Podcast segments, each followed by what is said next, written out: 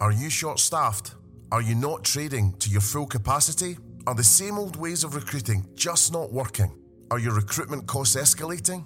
Are you finding careers fairs and job boards less effective? Are you really targeting the people that you want? You can with Hospitality Rising. Hospitality Rising is a modern and relevant way to make hospitality a true career of choice. We've delivered over 55,000 real applications and over 10 million TikTok views in just 12 weeks. Join the revolution, let's stand together and rise up together to grab the talent we all deserve. And with six month packages available from just £5 per employee, the real question is why have you not invested in the future of hospitality? For more information and to invest, just email hello at hospitalityrising.org. That's hello at hospitalityrising.org. I'm Mark McCulloch, the founder of Hospitality Rising. Thanks for listening. Supersonic. Supersonic. Supersonic. Supersonic. Supersonic. Supersonic. Supersonic. Supersonic. Supersonic. Supersonic. Welcome to Supersonic Hospitality Marketing with me, Mark McSee, where we meet the most interesting people in hospitality, marketing, business, and beyond to hear tips, tricks, and tales to help your brand boom. This podcast is sponsored by Vita Mojo, the all in one restaurant management platform helping operators grow ATV, reduce tech complexity, and serve guests better.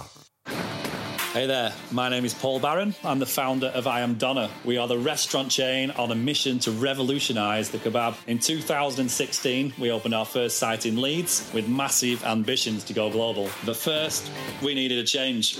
Being a chef, I've always been a bit sceptical about being pushed down the technological route. But what it's done for labour and customer service has completely changed the game for us. We partnered with Vita Mojo to introduce their all in one restaurant platform. We now take 100% of our orders digitally through kiosks, click and collect, and delivery channels. We've waved goodbye to the manual processing of delivery orders as we now have all our delivery partners integrated through Vita Mojo. We only need to do one menu push when updating menus across all platforms. Orders from all channels come into one screen in the kitchen, making the operation faster and more efficient. The throughput is four times faster, and we've seen a 35% increase in ATV. Our partnership with Vita Mojo has transformed I Am Doner. It's a massive part of our revolution. Find out more at vitamojo.com forward slash supersonic.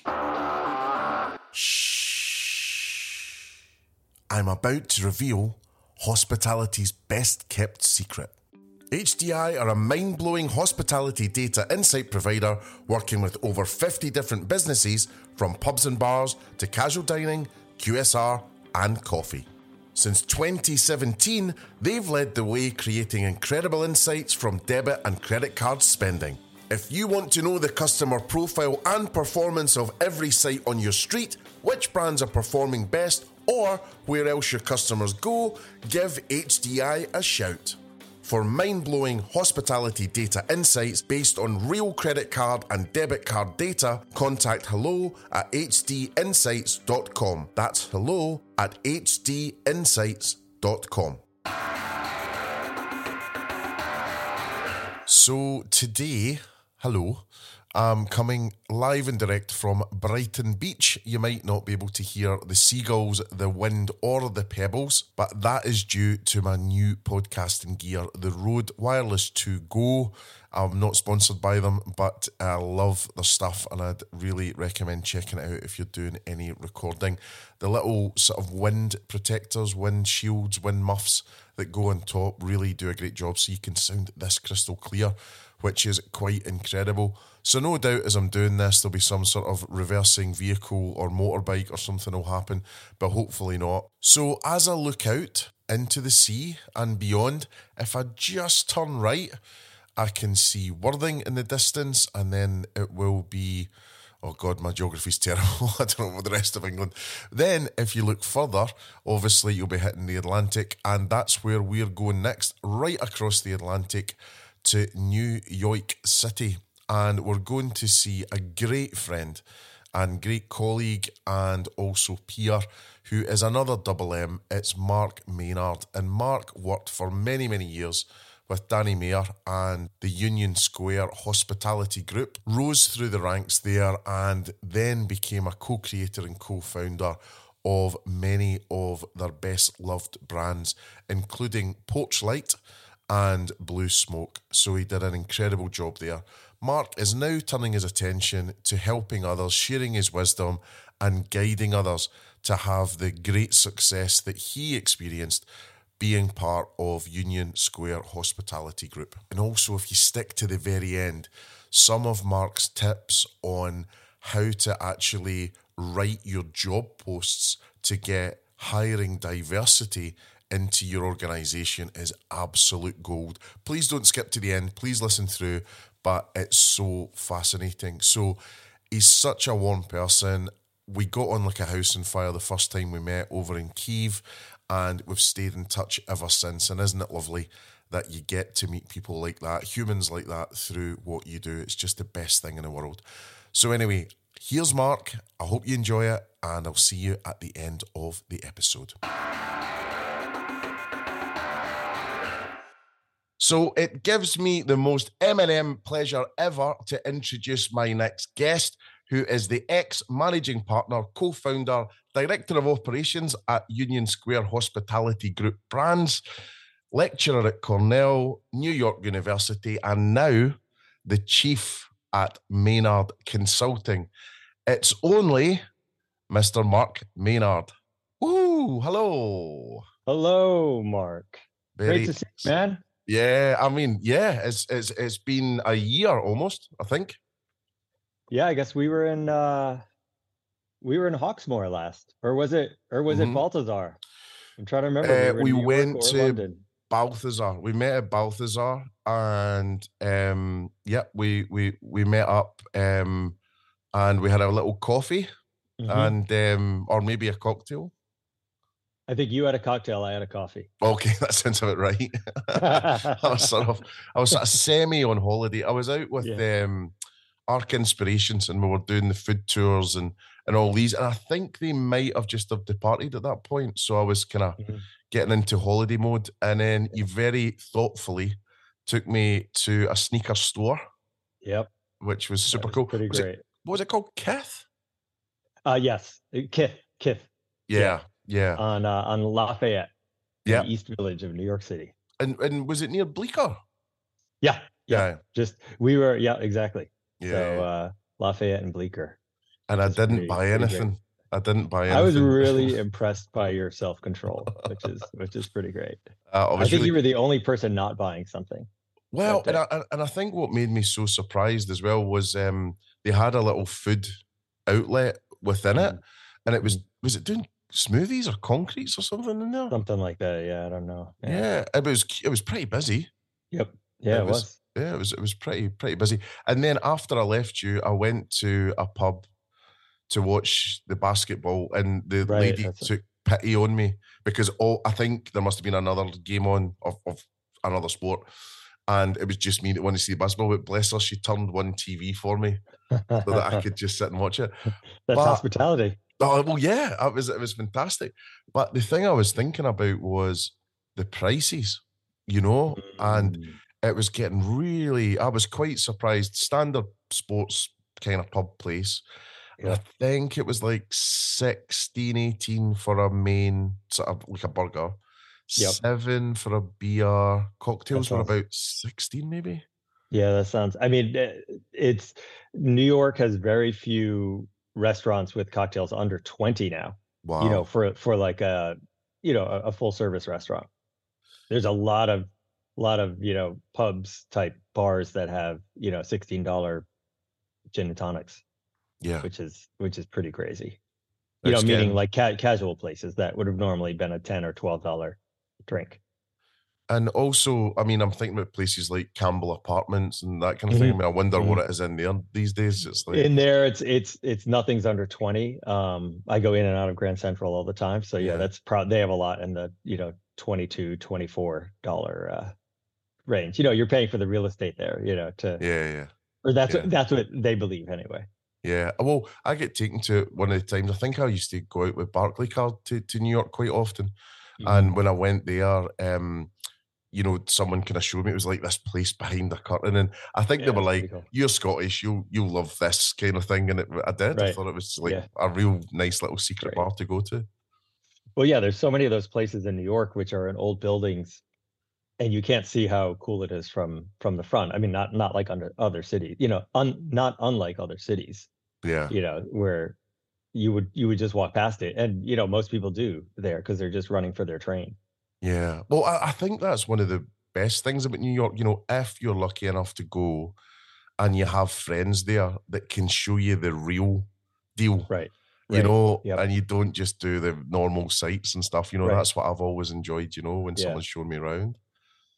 Yeah, and especially if you have time, you know, that's why that's why I think a lot of time the Europeans love New York so much because you know in in, in the United States we all get a week off every once in a while. Mm, you know whereas like the australians coming you know if they're coming all the way to the united states they'll be here for a month right? Yeah. or the you know europeans you know they you know they'll take a few few weeks off and they'll they'll spend 10 days in new york city. New yorkers don't spend 10 days in new york city you know so it's pretty crazy. It's it's great. And so if you can do that you can still do the sites you know the things that you think you have to do you know the Yeah. empire state building or whatever but you can also get into the neighborhoods. And that's where i think you know the magic is is really happening is in some of the neighborhoods yeah, and it's going to be a hard question for you to answer, but Mhm. because you live, you've lived in New York and you're living Mhm. just outside now, and Mhm. New York's normal to you. Right. Like, do, do you get used to it? Do you get sick of it? Do you, d- does the magic Yeah. go? Uh, the so here here's I'm I'm going to answer that with an anecdote. Um, I was uh about 25 years ago. I was taking a train from Florence, uh, Italy, up through Switzerland.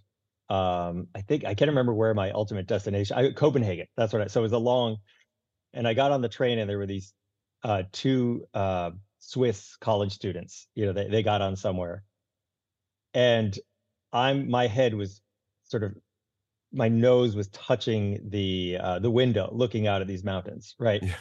And they're there doing their homework with their heads down, you Yeah. know. And I was thinking, and I saw I actually said to one of them, "You don't look out." He's like, "We live here. It's no big deal for us," you know. And I said, "Well, do you appreciate it?" And he said, "Oh, we still think it's beautiful, but we don't need to look up all the time."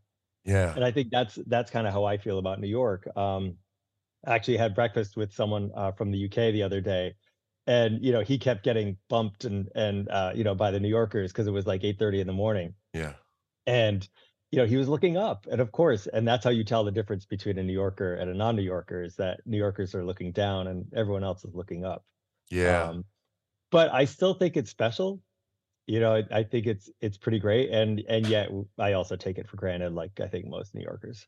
Yeah, it is quite funny that r- rudeness, stroke, just assertiveness. You know, Right. um, and when I was out, you know, the time I met you last this time last Mhm. year, I remember I think a couple of us just stepped, it, it like stopped for like a second, you know, yeah, you can't do that. and then I think we're just going to look at our phone, and then this, um, you know, guy really kind of put me in my place and was like, Yeah. really convenient place to stand.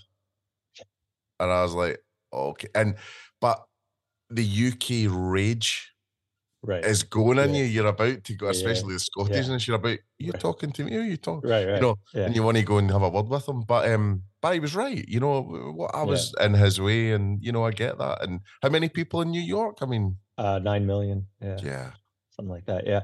And and you know, I think there's a lot of rules in New York that people don't know, and and like that's one of them. You can stop all you want. Just go lean up against a building. yeah, You know, don't do it on the curb side. Do it on the building side. Yeah, You know, yeah, and there's like a passing zone you know what i mean there there's a passing zone and a, and a commuting zone and then a you know do nothing you know a smoking weed uh or a cigarette zone you know which is now everyone in new york is is leaning up against a building smoking weed You know, Yeah. that's the, yeah. is that the latest thing? it's the well since uh, you know since it's been legalized Uh huh. um you know i think alcohol sales are going down but you know weed weed sales are going up And where do you get weed now? Like, is is off license type liquor yeah, stores selling exactly, it. Yeah, uh, it's, they're dispensaries. Yeah, Uh huh.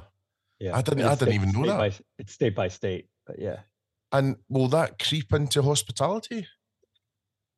that's a good question. Uh, yeah, right. I mean, like for example, could could one day a fancy hotel have in the mini bar, uh, you know, edibles or something like that? Mm. Uh, that's a that's a good question. I don't know. You have a lot of hotel friends. You should ask them. I definitely I should. could Do you know? that. I've just I've just been watching Shrinking on Apple TV, uh, Mm-hmm. and Harrison. Well, no no spoiler alert, but Harrison Ford has one too many edibles, and it's um yeah quite quite fun. he's, he's very un Harrison Ford about it. So I guess um how we originally met was we were in Kiev, um, Mm-hmm. And it's kind of funny because I think you know you're super busy doing your stuff. I think I was super busy as well, and then we got a call from Julia at Rest Start to go, Do you want to come and do this? And it was really outside my comfort zone. You know? Really? Yeah. You, just- you were a natural. I learned a lot from your from your talk.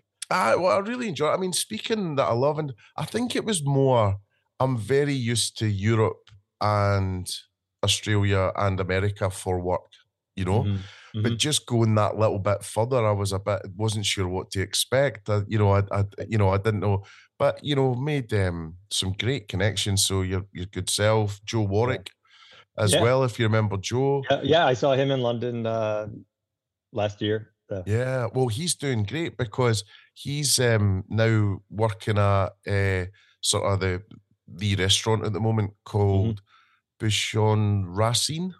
Mhm. Um, so he's sort of doing a bit of GMing and, and, and work there, sort of thing.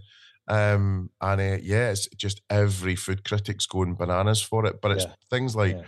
super French cooking, so it's things like calf's brain and all these kind of right. quite quite Yeah, extreme. Um, but the the foodies are loving it because it's a proper restaurant um, Right. as opposed to something else, which is cool. Mhm. So what's going on with you right now then? So you're in NYC. What what's happening? Yeah, yeah. So I had a um uh, about a year ago, actually a year ago, a couple days ago, I left uh, Union Square Hospitality Group after 30 years, and after kind of hanging around for about six months, uh, I uh, decided to start a consulting firm, and so right now that's what I'm doing. I spent I spent sort of September through December uh, getting the firm launched and doing all the legal stuff and all the marketing things that you need to do Mhm. um, you know, website and all that good stuff.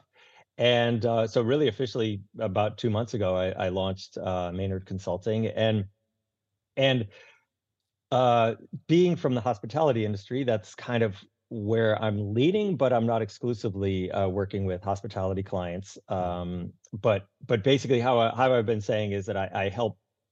You know, this is this is a little bit of a pitch, I guess. You know, you're, you're a marketing guy. You can you can rate it. You know, I I um, I help leaders uh, define goals and then create systems to achieve them. Um, Now, interestingly, my first couple of clients, um, my first client had nothing to do with uh, restaurants and bars. Um, they're they're a museum, and they reached out to me because they wanted to improve their visitor experience. Uh, so with someone like that, I'm I'm working and and you know helping them with training and you know creating manuals, but also sort of implementing sort of restaurant thought Mm. into a space that doesn't normally have restaurant thought. Mm. Um, and we can talk about that. And and you know, I have someone who's developing a new a new a new building into a country club, and someone who has a cafe that isn't doing as as well as he would like. And so I'm helping him with like the real getting into the weeds of you know the P and and customer service and staff training. Mhm. Um, and you know, so I think, and I'm also uh, I'm, becoming an executive coach, uh, which is which is pretty cool. So I'm taking, I'm doing about ten hours a week uh, working on that. Towards that, um, there's something called the International Coaching Federation, Mhm. uh, where I'm, I'm hoping to get, uh, or I'm working to get credentialed in that. Um, and I'm, uh, you know, I'm I'm really I'm doing stuff like this, hanging out with Yeah. people like you, which is great. Uh, well, uh, loitering. Well, I think there's a Yeah, couple right. of things. I think there's a couple of things, you know, that we've talked about when we last met, but also Mhm. just Yeah. thinking back to my last podcast episode with Andrea from Pret. and She she said, great, it- by the way. "Oh yeah, great. she's Yeah. top top notch." Um, but she said something lovely, and she said she's going to spend the rest of her career sharing all these great stories about Mhm. you know and, and sharing that experience and helping guide people and Mm-hmm. i you know and as an outsider looking in if you don't mind me saying i think that's what you'll be great at you know Yeah, thank you. Um, yeah, that's yeah that's that's exactly what I hope to do. And and you know, it's funny because I've been within the same ecosystem for for so long. You know, um, it's been really, uh, which was really tremendous. I mean, like I have no complaints. Um, but now to do it on my own, it's it's it's really great to to talk about to talk with to speak with people with different challenges from different industries. You know, outside of New York. You know, I'm speaking to people in in Scotland and in Texas and in Los Angeles, and and it's it's great to get a different worldview for myself yeah uh, because the struggles aren't identical. There's a lot of universal human challenge that we all have, but Mm. um, it's interesting to hear how things are going in you know London uh, yeah or or in you know northern Spain compared to you know what's happening here in New York City. definitely and, and i think you know i have to say the time that you took and the investment that you made in maynard consulting the Mm. website looks fabulous um oh, thank you. you know the the logo's great and Thanks. very rarely is a consultant's logo great um Thank you. I, I you know and, and i haven't had the chance to say to you but i was sort of poking around um the last few days before chatting Mhm. and i was like this is great and then i love the the images of you i think they just portray you as you you know they're so you Thanks. Yeah, yeah, yeah. um yeah. you know I was really happy with that. That uh, you know, it, it, and you know, you're a personal brand, you're a branding guy, right? And so, boy, you know, doing it for someone else, even though it's it's exciting. You know, I I created a lot of several brands with you know Danny Meyer and USHG, but doing it for yourself is totally different because Yeah. if you're wrong, it's it affects you personally only. You Yeah. know. Yeah. Um, whereas if, you- if you get a menu design wrong or something like that, you can always fix it and yeah like, ah, no one, no one will really notice that. You know? yeah yeah Uh, it, it is it's key to give yourself a break um but it is it's difficult and then i guess that means that i can always sympathize with the person that's maybe started that company or Mhm. that brand because that is their personal brand in a lot of ways right. and then that's when you maybe see something else that they don't see that it's a tough conversation right. or the other way that you are getting it wrong and and you know they're Mhm, they're not happy with it the the output Right. but but I think as you say, when you go into these companies, that there's a little bit of me that goes, I, surely they've got this covered. You know, some great brands get in touch Right. with with me and you, and they, and they say, "Oh, can you help?" And you're like, "Surely you know what you're doing." And then you go on the inside, and you're like, "Oh my god, you don't." You know, like I, I can really Right. help here, which is which is pleasing. Yeah. But I think also, you know, this is interesting because, you know, I know a lot of your listeners are, you know, they own they own businesses or whether they're in marketing or in hotels and restaurants. Um, sometimes, interestingly, one of one of my clients, who obviously I can't name, um, they asked me to help them with something, and in my discovery process, which I do, which most good consultants would do, um, I had to sit the client down and say, I know you've asked me to come and do this, but I can't do that until we talk about, you know, the elephant in the room. And that was that there were some real leadership challenges in the organization. It was a big Mm. organization. And so instead of us spending the first four months on what we thought we were going to do, we spent the first four months reorganizing the organizational chart of Yeah. this organization. And then she had to execute. So in some ways, it was frustrating for me because, like, oh, but I wanted to do this other thing. Yeah, But our roots got so much deeper because she didn't even know I could do that yeah, yeah. And um and i believe it's going to be more sustainable now because the right people are in the right seats on the bus to actually implement the changes that she that she wants which Yeah. i think is really cool really cool Well, uh, it it takes a brave client though to say yes to you to do that. oh my goodness you know.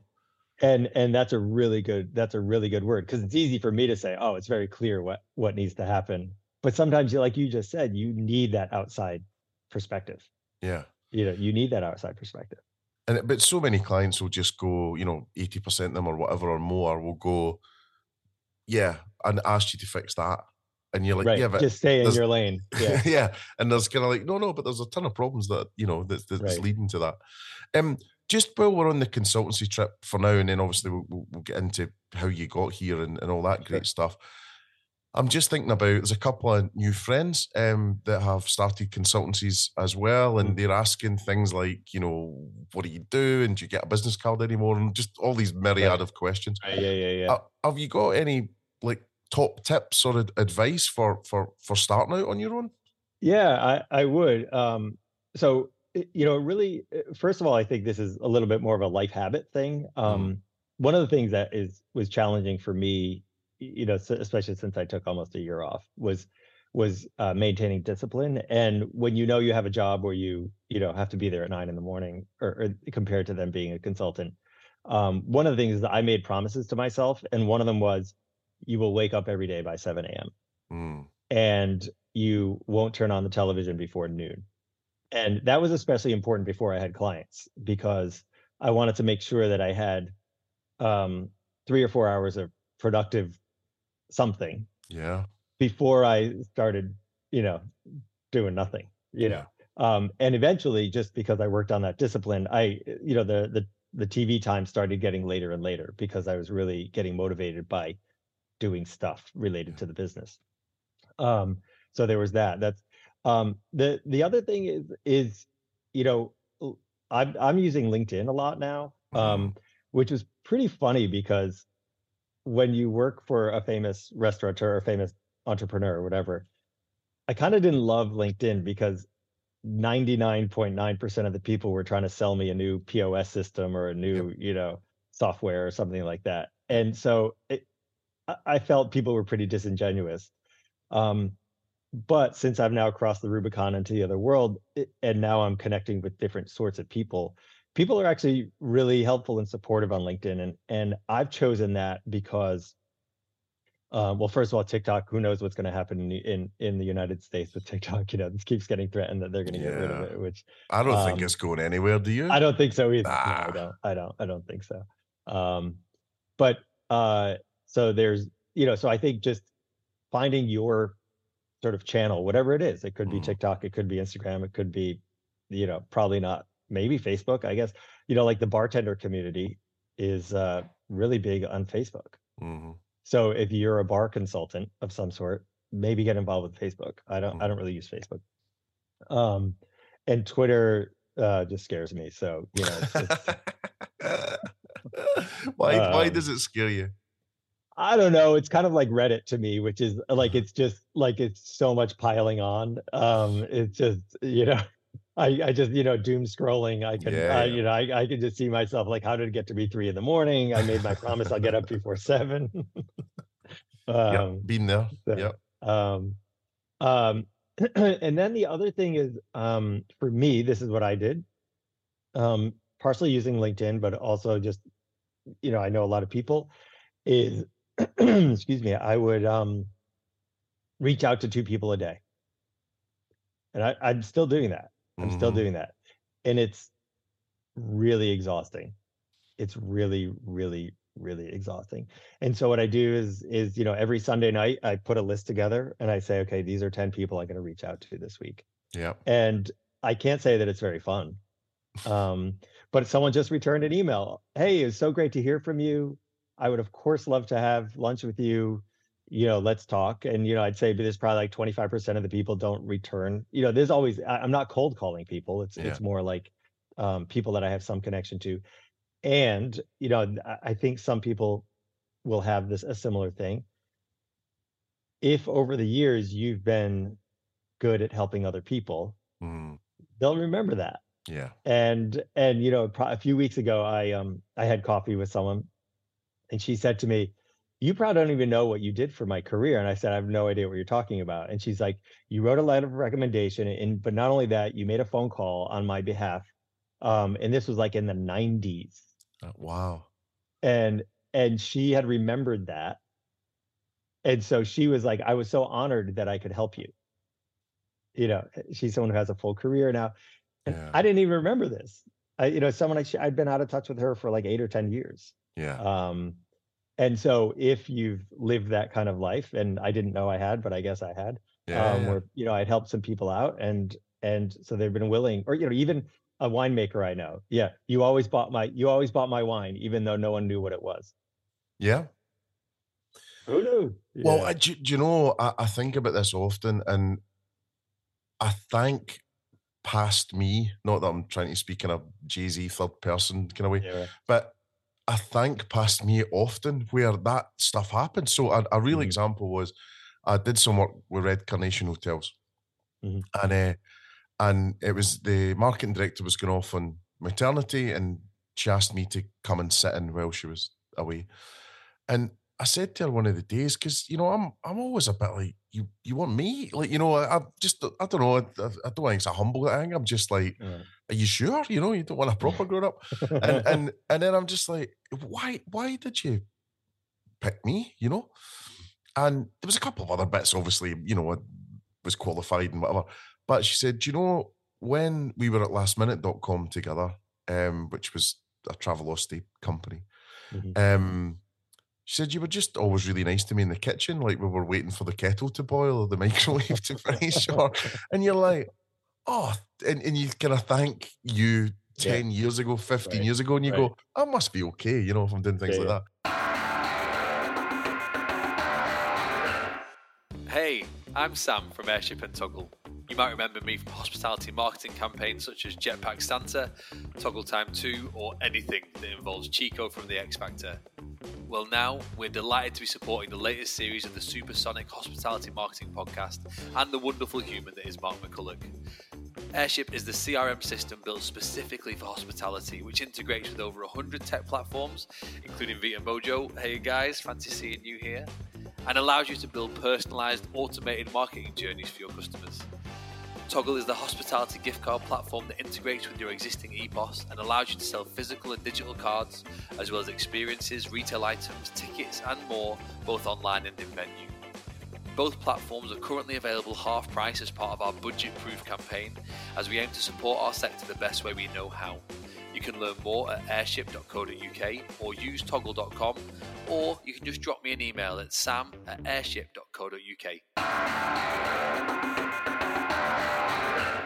A creative agency for the hospitality sector, Saved by Robots create compelling brands and memorable experiences through great design and engaging storytelling. From Scottish Restaurant of the Year Sugarboat to Tipjar, the digital tipping platform that's taken over the world, Saved by Robots excel at bringing ideas to life. As well as developing new concepts and refreshing existing brands, the robots provide outsourced graphic design to help multi site operators grow with confidence. Check out their work and get in touch at savedbyrobots.com.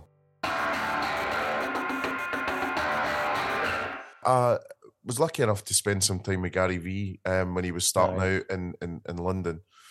And we went for a meeting in the Hoxton and, you know, and it was getting filmed and all. It was all very exciting. And uh, and that's what he said. And, uh, you know, he has the meeting with you. And then at the end, he'll go, What can I do for you? Mhm. and and Yeah. you're like, uh, not really sure. And he just said, look, here's my number.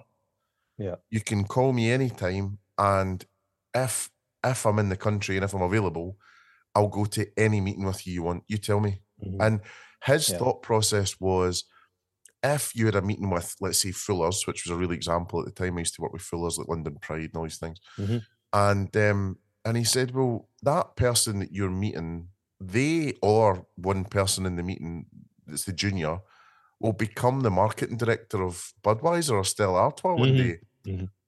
That's how it, and it was just like, whoa, oh my Yeah. god, that's a great thought, you know? and he's a Uh, he's a great example of someone to follow on on linkedin you know Yeah. because his his whole sort of ethos is a sense of abundance Mhm. and and you know i mean it, i i remember when he took over i think it's his father's wine store you know the wine library you know which was like two miles from where i, I was living uh, for it? like 25 years Have you been? And, Have uh, you been?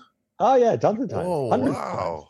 Wow, It's- wow, but it's just it's just like a wine store yeah, that would that would be quite special for me. But it was it was more it's you know on like in a strip mall in in new jersey you know like yeah, but it was more like what he did with that because Yeah. this was you know he, were growing online stuff and and you know which didn't really exist um because you know the United States is a puritanical society and so you know you couldn't sell stuff online and so Yeah. he created this whole thing over this wine store Yeah. you know which is Yeah. which is pretty cool Yeah, and he just ground it out. You know, it was was you know here's here's the YouTube show, two viewers, ten viewers, twenty viewers, Right. and you know, I Right. mean, it was classic. You know, hard hard grind. It worked really well. yeah yeah So let's go back a bit then. So that's great advice in terms of um, you know, starting the consulting and, and he, just the other the, the last thing I'll say on this is I've got a lot of friends who left jobs and then they go, I'm going to be a consultant. And you say, Oh, Mhm. good. Uh, and and the first thing they're saying is, I'm going to drop the kids off at school. I'm going to go cycling. I'm going to. And you're Mhm. like, no, you're not. like, Yeah. if you're a good consultant, you probably aren't going to have time for any of that. You know. Um, Yeah. So yeah, good luck with that. You know, drop the Yeah, kids off you. at school. Yeah, nice one. yeah so um yeah so i guess um just in terms of the hospitality scene right now sure um you know what's going on there so we've got a bit of a i mean it's not quite a uk invasion it's a couple of missiles Yeah. maybe um but we've got hawksmoor on the go uh, st john's going to ace hotel Mm-hmm. downtown brooklyn i was i was staying near that um as well so that's quite exciting um is is it a talkable thing that the UK is doing things out there, or is it quite low key? I don't I don't think it's it, it probably when you get a third or fourth is when it'll start to uh Yeah, you know be seen as a British invasion or something Yeah, like yeah, that. You know, um, but I think you know it's interestingly you know uh, uh, speaking to the you know some of the the British folk who are here in New York. Um, you know they're they're experience, experiencing the same struggle that other people around the world are experiencing you Mhm. know with staffing and and inflation and and things like that but i think it's um look i think it's great i think it's the more the merrier um especially if there's um you know if, if they're doing something a little different or or you know Mhm. um i mean i think it takes real uh I don't know cojones. I don't know what you what you yeah, can say on your yeah. We show, can say know, that. To I'll, uh, I'll bleep you it know, out. Yeah, right. to to bring a steakhouse to New York City. I mean, I think that's great. I I, Yeah. thi- I think that's great, and I hope they're doing well. And and uh, you know, they were like like a lot of places. You know, they were slated to open. Uh, I think on like April first, uh, twenty twenty. You know, so they yeah, uh, you know they got they lost a couple of years, like like all of Mhm. us. Um, uh, but yeah, I wish them all the best. And and and I look if you're coming from a place like London, it's not like New York's much more expensive you Mm, know um i don't see people coming from other places so much mm, you know because new york is i mean just astronomically expensive in terms of real estate and yeah, i mean real real estate is really where it's it's just crazy right now yeah. Well, I mean, I, I, we we were lucky enough to get a talk from the the Hawksmoor uh, guys when Mhm. we were out there with our inspirations, and you know that was kind of good. And they were saying the difference really was them cooking on charcoal, Mhm. etc. You know, like no one's really doing that uh, Right. at any scale. Um, And they then understood why, you know, because the red tape round about Yeah. it was Yeah. like, Yeah. you know, a shocker. So, you know, and then I think they had an original site that was going to happen and then it didn't happen. So then it kind of moved. And, Mhm. and you know, and Hawksmoor's a very, very, very special brand and, and high standards. So it had to be the right place for it as well. Right, Um, yeah. But it was so pleasing to see. You know, there was like families in there having their dinner and Yeah, um, you know lots of date nights and mates in and wo- workers after, and the bar was busy and yeah, it was, it was fantastic. And, yeah I, I had drinks there a couple of weeks ago with uh, garrett oliver the brewmaster of uh, brooklyn oh, yeah so he's Very cool. he- he's great and he had never been and so i, I wanted to take him there so that was He'd that was pretty been. cool. he had he had never been no i mean you know so that was and and you know it's great because they have a great bar menu um you know so we just had some you know clams and snacks and cocktails it was great Did you have a shaky. Pete's? of course i had a shaky Oh, it's the Yeah. best. yeah it's so good Oh, it's delicious. And the, the I'm not drinking at the moment, so the Mhm. alcohol free version is absolutely fantastic Yeah, it is. as well. yep Oh, really burns your throat. Fantastic. yeah So let's go back then. So um, you uh, went to uni in an odd place. Well, you might think it's that. well, odd, odd for a New Yorkie person. yeah, yeah. Uh, yeah, no, I I studied landscape architecture at Cornell, which was which was great. Um, and uh, so that was you know that was I was always kind of an artsy kid, and oh no, I was and, I was uh, thinking about Manchester. Oh, that was oh, so that was actually part of my so I actually this is cool because Yeah. I I applied as part of my landscape architecture thing. Uh Cornell had this grant program that I Ah. applied for and I won the grant. Wow. And part of the grant proposal is you had to uh, create a one year plan in your career of doing research in a certain thing.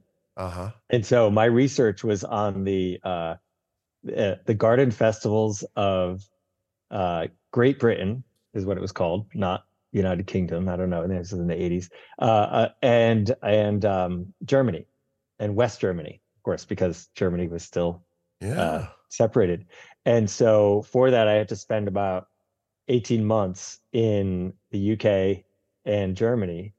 Um, and the firm that was doing uh, all of this work um, in the UK was based in Manchester, right? Right.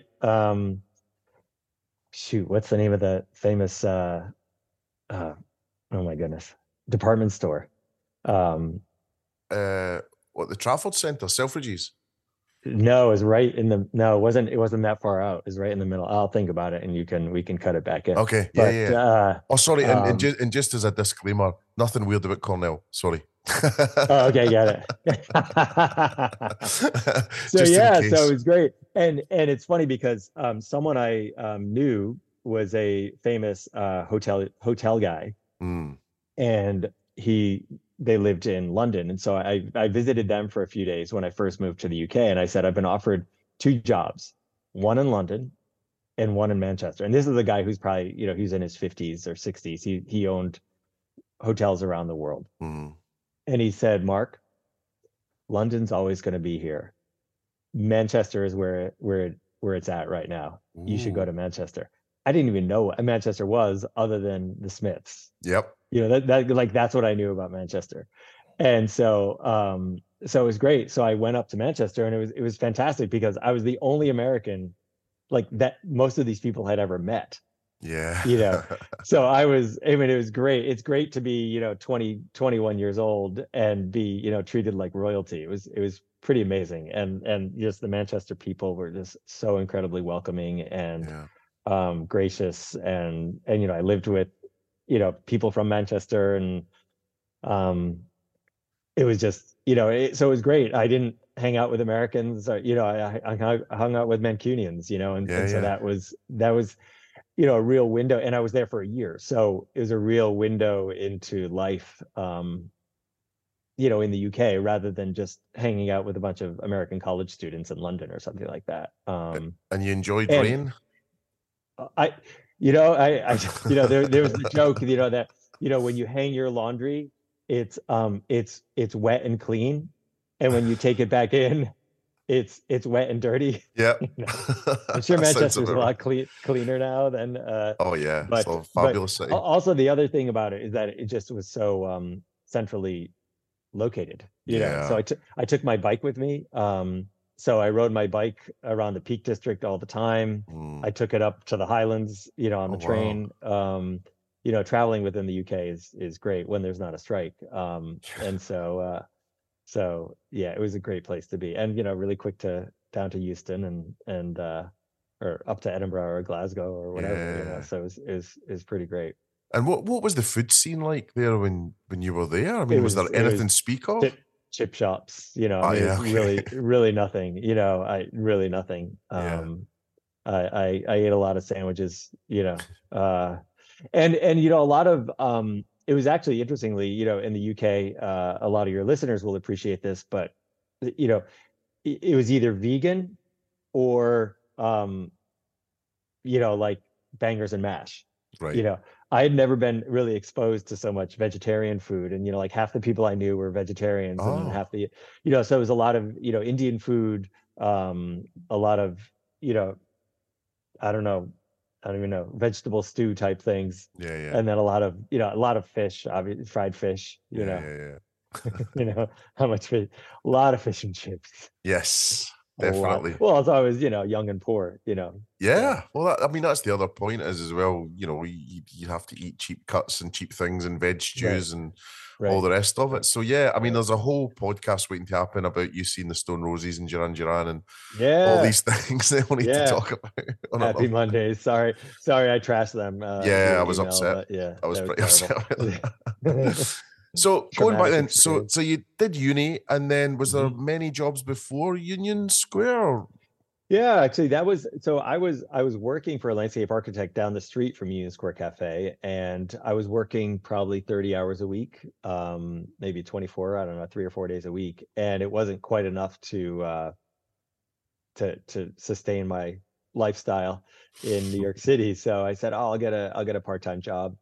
And as a kid, I'd I'd worked in restaurants. My mother was a chef, and so. Uh, I worked I, I worked in restaurants and um, as her slave, uh, and so I was very familiar with that. And and so I just sort of walked around and found this place called Union Square Cafe. Um, Danny Meyer wasn't really famous at the time. He was Mm. he was getting to be known within New York.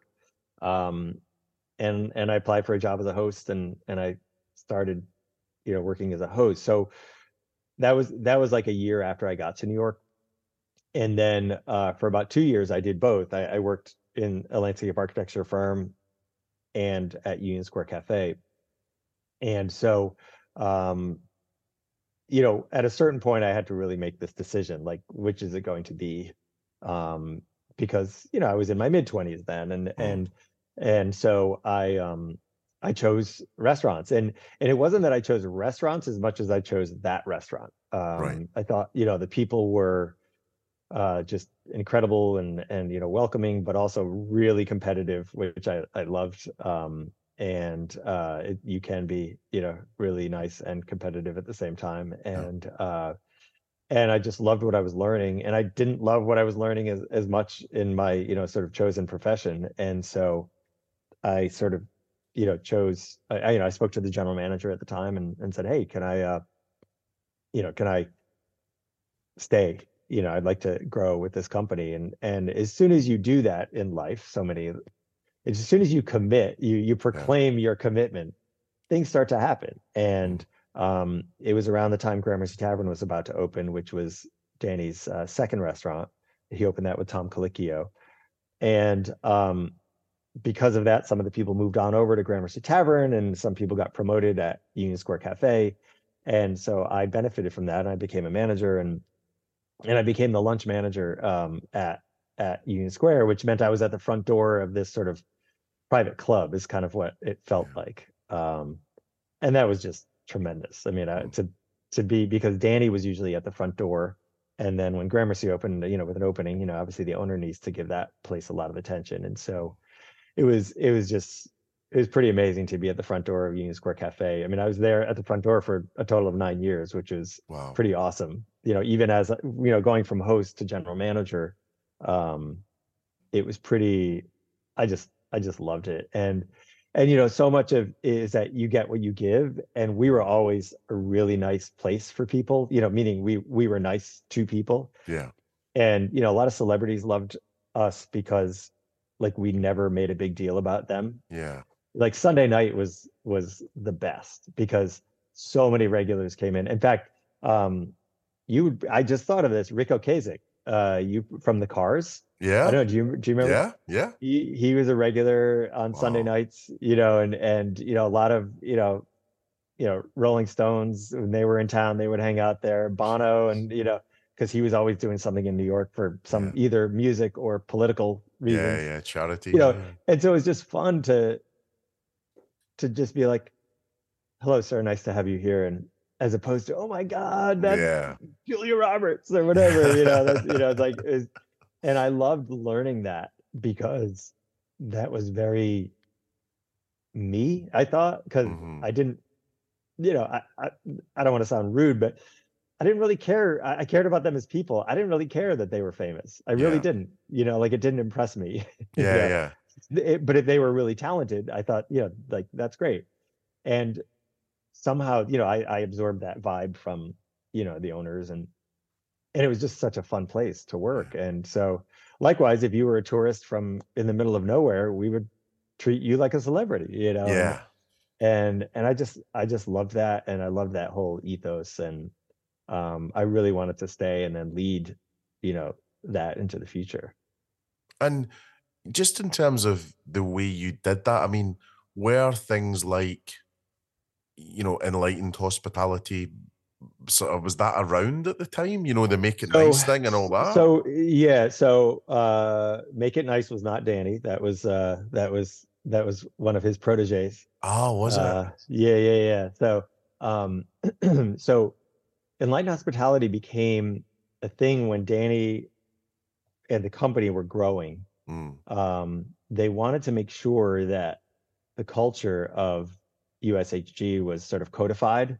yeah. So as they went from one restaurant to two, and then two to to four, and then four to six, um, they wanted to make sure that there was a way, a vocabulary um, to use, and and and we really felt that with the opening of Gramercy. When we went from one restaurant to two, it was it was really hard Yeah. um, because I think we thought, or you know, the leadership, because I, I was a junior person at that time, thought, oh, it's just another restaurant Mm, and and it wasn't at all and and the opening of gramercy was was pretty rough you know and and um Wh- Why was it rough? because I, and as an outsider because i wasn't part of the opening of gramercy but i, I think maybe the um you know there's times when when you feel in life that you can just work harder and things will get Mhm. better. Mm, and and i think they needed to kind of step back and say okay what's different about this? What do we want to keep from union square cafe? Mhm, what do we want to be unique to gramercy tavern? And what is the culture of this thing? You know it wasn't called union square hospitality group at the time. It was just Yeah. union square cafe and gramercy tavern. And so i think they're probably you know in hindsight is 2020 right? I mean i, I wouldn't I- i'm not faulting them for that but i looking back you know years later i think they sort of just assumed they could sort of put their nose to the grindstone and and work harder and everything would be fine Yeah. as opposed to getting alignment 1st Mhm. um and i think that was you know that was a challenge um and so now when i you know when i work with clients i say you know okay how much of this do you want to keep how much of that is different you know do you want to take this system and bring it to the other place do you want to take this philosophy and take it to the other place um and those are decisions that it's it's way better to decide mm. you know six months in advance uh, rather than in the middle of opening when really you're trying to make sure the ice machine works. you Yeah, yeah, yeah. And and what Um, what what were the things then? What were the things that you wanted to keep that that became Union So Square? really, and that's that's really where Enlightened Hospitality came in. And, Uh-huh. and so I remember I remember the general manager of um, Union Square Cafe at the time. I think I was you know I was a manager. He said, "Oh, you know, we're going to start talking about this thing called Enlightened Hospitality. We just had this little meeting, and and and really it was it was sort of uh, prioritizing the stakeholders Mhm. of what this business is all about. And at USHG, um, it was, you know, the stakeholders were, you know, the team, Mhm. uh, which we said was each other, um, the uh, the the guests, and this was it was in descending order. That was the idea, you know, the team, Yeah. the guests, the community, um, the purveyors or the vendors, and then the investors, and then you know it was kind of written as an, a virtuous cycle. Yeah. Um, and so, you know, when I ultimately went to go open Blue Smoke, which I'm gonna guess we'll talk about a little bit, Yeah. um, we we actually used that. It was it was right around the time Enlightened Hospitality was kind of getting, you know, we were trying it out, you know, like we were yeah, all getting used to the language. Um, and it, we would say, okay, if we make a decision, we need to make sure we run it through this filter. How does it impact the guests? Sorry, how does it impact the staff? How does it impact the guests? How does it impact the community, the purveyors, and the investors? And and it was a really great sort of prism, or I don't know, filter, or whatever you want to call it, um, to really focus our thoughts. Yeah. And if we, you know, and sometimes it'd be like, well, this is really good for one, two, and three, but not so good for four and five. Do we still do it? It didn't mean we didn't necessarily do something, but at least we then had to kind of like publicly proclaim, okay, Yeah. this is why we're making this decision. And it was a good way to help us justify things. Um, and, and I think that can kind of transcend a lot of things, not just running a business you know it could be your life values does this you know align Yeah. with my life values and um and uh so i think that it was really good and you know having then lived with that for 20 years which is which is pretty great afterwards uh, i could tell you that it worked you know um and i think you know you pick yours you know your you know non-negotiables whatever you know sometimes people call it their north star or whatever Yeah. um but it's it's great it's it's great to have Definitely. And was there like values you were also living as Mhm. as Union Square Hospitality Group as Yeah, well? You know, yeah, what- there were, yeah, um, there were uh, there were a series of family values, and and I'll say that they've changed uh, over you know over the years. Mm. Um, you know, and and which I think is also good. You know, you should question and and you know change things. You know, and and also they were it was like sort of like how we, uh, you know, Danny, you, you may have heard this expression, the fifty one percent Mhm.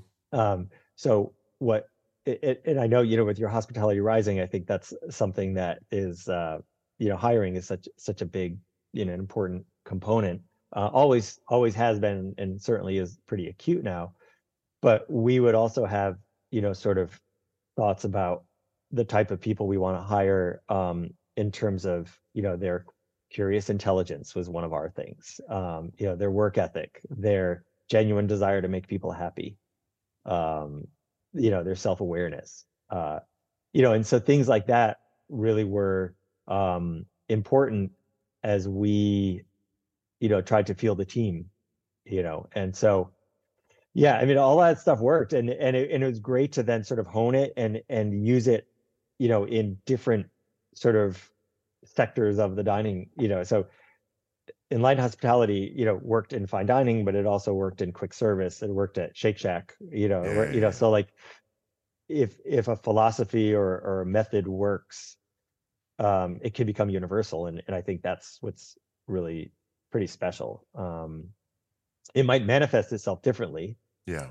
Uh, you know, the uniform might be different or the price or the what how the plate looks might be different, but Yeah.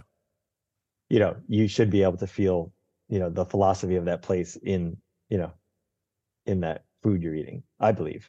And just thinking about Danny for a second, I mean, obviously he's, you know, internationally known and, and, and lauded and all these things. I mean, Mm-hmm. were there four or five things that you picked up from him, you know, just in terms of how to be a leader and, you know, and, and things that you'll Yeah. carry for the rest of your life? Absolutely. Yeah. I mean, I think it's funny we were talking about Gary Vee before because, Mhm. you know, Danny, um, you know, the glass is three quarters full. You know, I think that's, you know, it's not half full, you know, Yeah. and and I I think just living with the sense of abundance and um you know he he used this term a lot which um it really became baked into USHG speak was the charitable assumption Uh-huh. um and and basically that's you know giving people the benefit of the doubt you know and I just think the way he entered a conversation whether it was with a lawyer negotiating a lease or with an employee he was he he was promoting or an employee he was disciplining it was my assumption is that the person sitting on the other side of the table is not out to screw me yeah. and so i'm just going to enter the conversation with that sort of spirit Yeah. and that's going to make me um more relaxed and it's going to make them more relaxed Yeah. and and we're going to sit side by side or face to face and we're going to get through this you know Mm. again whether it's a celebration or you know a challenge Yeah. um so i think that's one of the biggest things yeah. um also i think the thing uh, you know i kind of briefly mentioned it before is that you can be really competitive Mm. and still be cordial you Mhm. know so it's it's funny because i you know I, I think about this a lot is that i don't need to be competitive against anyone else i need to be competitive against myself i guess Yeah. and like if i'm improving i believe that even if i started out terribly in a thing whatever it is whether it's my fitness whether it's you know um my consulting business you know uh, whether it's my you know linkedin profile right if if i kind of you just mentioned you know if i go from 800 followers to 850 followers that's a step in the right direction even if my goal is 25000 followers Yeah. right um and I don't need to crush anyone else to make that Mhm. happen. And I I actually don't believe that the pie that it's a zero sum game. You mm. know, I do believe the pie can get bigger, and that is something that I actually grew up with, but really seeing it in the biz, seeing it in business, and hearing Danny just just you know the pie will get bigger, the pie will Yeah. get bigger. Yeah. It's okay. You know, all boats rise with the tide, or you know that's said Yeah. differently around the world. You Yeah. know, and just that sense of optimism really helped me a lot. I was always a very optimistic person, but to see that it actually worked Mm. was pretty cool. Yeah. Um, and it was especially cool. And you know, we really would see that, um, you know, uh, you know, when things were really bad. So Mhm. when 9-11 happened uh, in in uh, you know, obviously in New York, um, when you know we've had hurricanes, you know, COVID, the world supported us Mm. because we had supported them, Yeah. And that includes our peers Mhm. you know, because we never had to stomp on anyone else, even Yeah. as we became, you know, famous, Yeah. you know. Um, and I just thought that was really, really, really just just inspiring, you know, at, to to grow up in that, you know, I was 25 when I was when I started that in that company, you know, like Yeah. to so to see that like in the early part of my career, it just really made a big impact on me. Well, it's almost like having good parents or bad parents in a way. Mhm. And, Mhm. you know, I've been in so many toxic cultures and toxic situations that Right. does start to rub off on you, you know, and Right. and I've seen people change because of Yeah. it. but but I do believe you should be competitive. I mean, Oh, yeah. this- you know, but but just like and and that goes back to that you know the earlier part where you know like wake up and do something productive. Yeah. You know, like you know, and I think that's that's really important. You know, and and I I think as you know, we all have gifts. And Yep. it's it's a real shame if we don't share our gifts, whatever they are. Yeah. You know, whether you're good at math or you're good at speaking or you're good at gardening, I don't care what it is, but Yeah. you know somehow share those gifts with the world and make the world better I, Yeah. it's to me it's it's like a real shame if you don't Yeah. No, that that that makes total sense. So then from there, you know, being the manager and being Bono's best mate and all these things. he's very short that's what i i, I Really? didn't realize how short he's he's so much shorter than i was i looked down yeah. Has he got Yeah. the old Cuban heels on? Is it? no he, no he, this is way before this is like the military phase you know Oh, okay. this is all like he was, was always in like uh you know like military uh fatigues that kind of thing Oh. you know this okay. is this is the uh you know this is the 90s but Yeah, he hadn't yeah, yeah. all he hadn't gotten all uh you know crazy yet well, his his son's got a band at the moment who are very worth checking out. I think Yeah. they're called in Inhaler, I think. But no, they're they're very good. Yeah, yeah, they're excellent. Um, and then just thinking about leadership and all that before we go into this, you know, the brand Yeah. creation side. I guess just having worked in American businesses, I feel that American businesses are better at direct communication in terms of like Yeah. radical candor. And I think that people are better at taking it as well.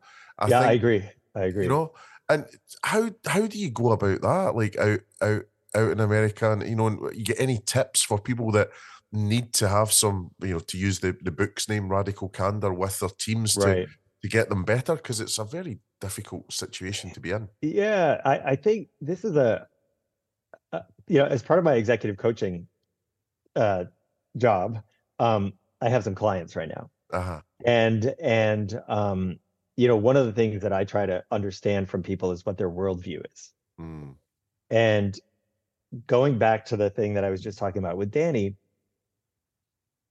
if your worldview is is that everyone is making mistakes and whenever they mess up, it somehow is bad for you. uh huh. y- you will not enter a conversation believing that believing that there is going to be a positive outcome Uh huh. and so where i'm going with this is that if you believe in the in your heart that everyone has human potential right Uh-huh. has potential you will see it as an investment to help this person get better Uh huh. and so if that's your frame of mind, you would you would say you're doing a disservice by not talking to them and giving them the gift of your honesty. Okay. Now, you might think this is just American mumbo jumbo, but I believe this in my heart Yeah. that if you give people feedback and you give them feedback often, Mm. whatever you say, whether it's positive or um, I would say constructive, not negative, whatever you say will be within the context of a lot of feedback.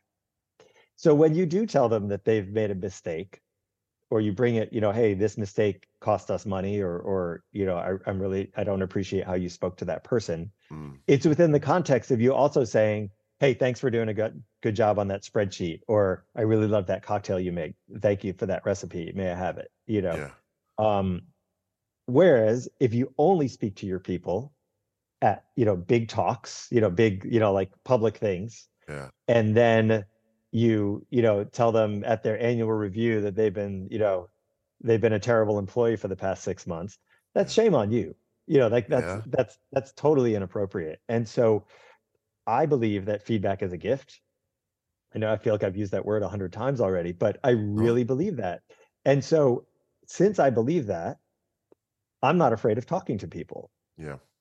And and you know, we used to have a thing at Union Square Cafe, which is really funny, is you know, when you're the food runner and you're carrying like a bunch of plates or whatever, or you're bussing a table, you know, you're clearing a table and you have we would actually go up to each other and like lean lean into each other's ear and go, Hey, nice carry, kid. Or something like Ah. that. Carry, you know, like they're carrying plates. Yeah. And it was just like this little shot of dopamine That's that we would get like yeah you're right i i am i am clearing these dirty dishes and i am a rock star and we were i mean it was crazy how many times we would say that during the night or Ah, oh wow it. that cocktail looks beautiful or wow you just carried you know you just carried five martinis like that's pretty amazing how you did Yeah.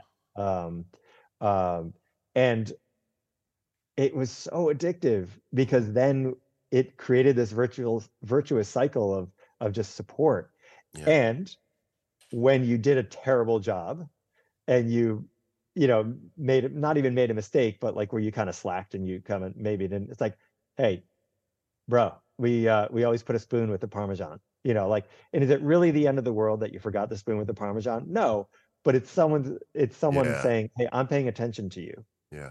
and that was your colleagues that wasn't the manager Mm. um and and uh you know i hope we talk about it a little bit but in you know i worked on a book with uh, a researcher at cornell and that's exactly the stuff that keeps people in their jobs Yeah. that coworker support is like the research shows like what we hear is your manager is the reason you stay Yeah. your manager is the reason you leave Yeah. your coworkers are the reason you stay. And so if that manager or that leader or that owner or whatever has created this environment where the team has sort of agency and they can they can and they have some autonomy, that's why people stay in their jobs. Yeah. I mean, that, that makes total sense. And I, I think in the UK, we're very, I mean, just the companies I've experienced anyway, are very guilty of only when it's bad or, No way, you can't do that. and, and co workers definitely not, you know, sort of helping each other uh, in that way. I, I think that's a massive point for anyone listening, which is, you know, not just the managers have the mandate to keep each other in check in, in- in both a positive and, and, you know, sort of helpful way. And then uh, as a manager, I think I was a pretty terrible manager, if I'm honest, you know, when I've led businesses and whatever. And, and I was the old shit sandwich, you know. So I was the old Yeah, uh, right. Yeah, oh yeah, yeah. man, you look great today. Is all right? This was rubbish.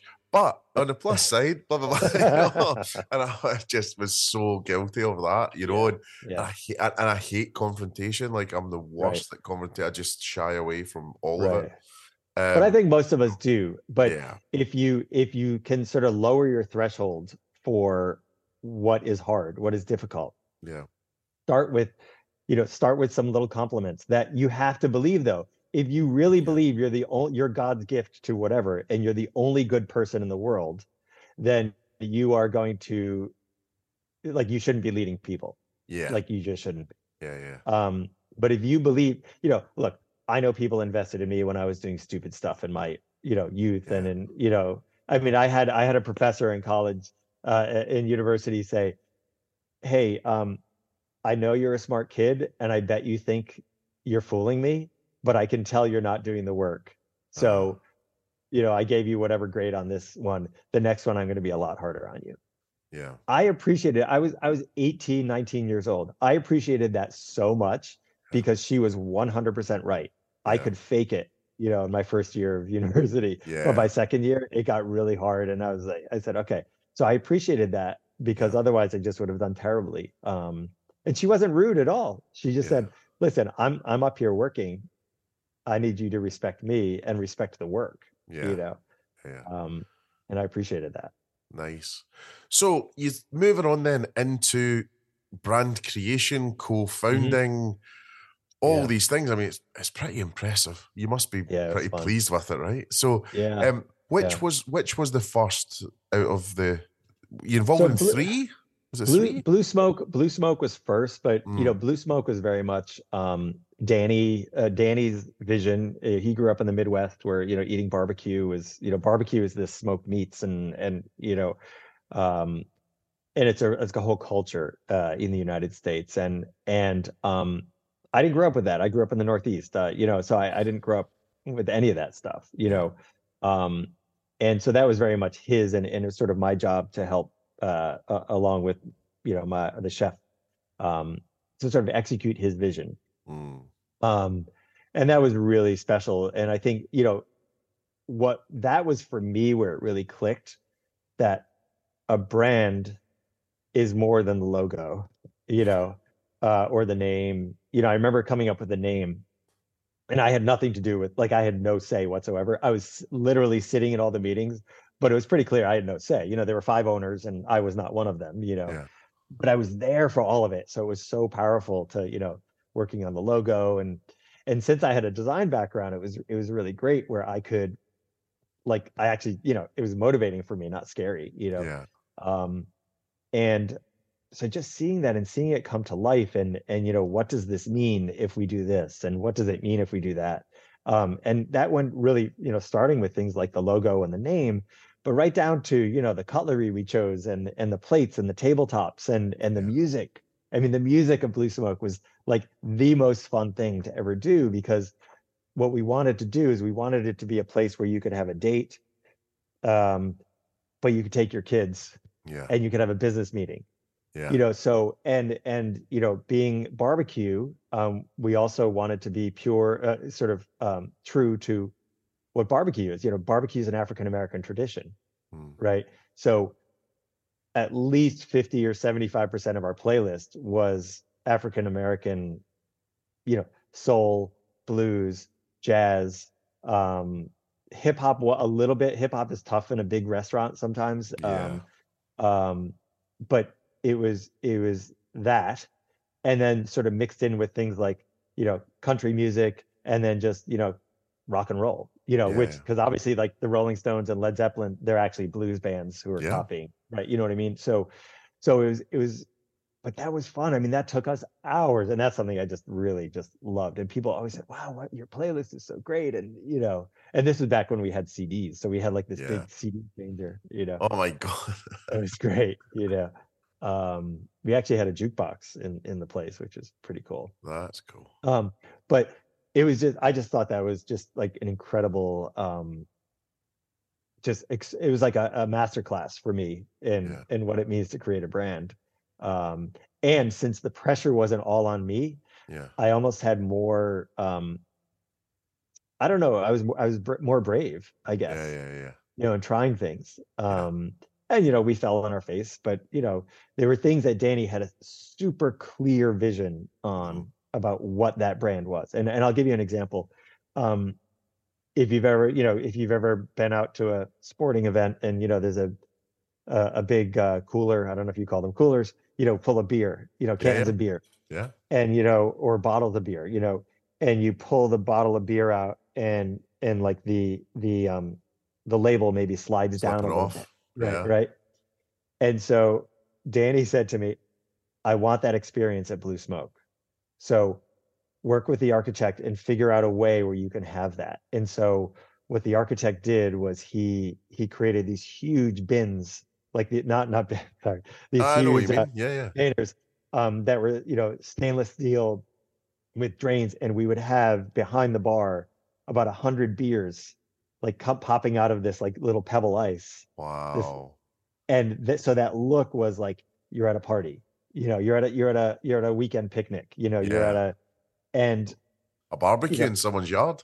Exactly. Yeah, you know, yeah. and so that was that was a really important thing to him. Like it was so clear exactly what he wanted. Yeah. And meanwhile, you know, I- since I was new at the time, or you're not new, but like I was like, oh God, Danny, it's gonna be such a mess. He's like, this is very important to me. uh, Please make it happen. I was like, okay, Ah. of course, you know. um and then you know ultimately you know blue smoke did was doing so well that um the bar program was just fantastic and yeah. Um but we were we were so busy i mean we were serving a thousand people a day and and it's really hard to have you know specialty cocktails that are you know little you know five bottle pickups and things like Yeah, that yeah, so yeah.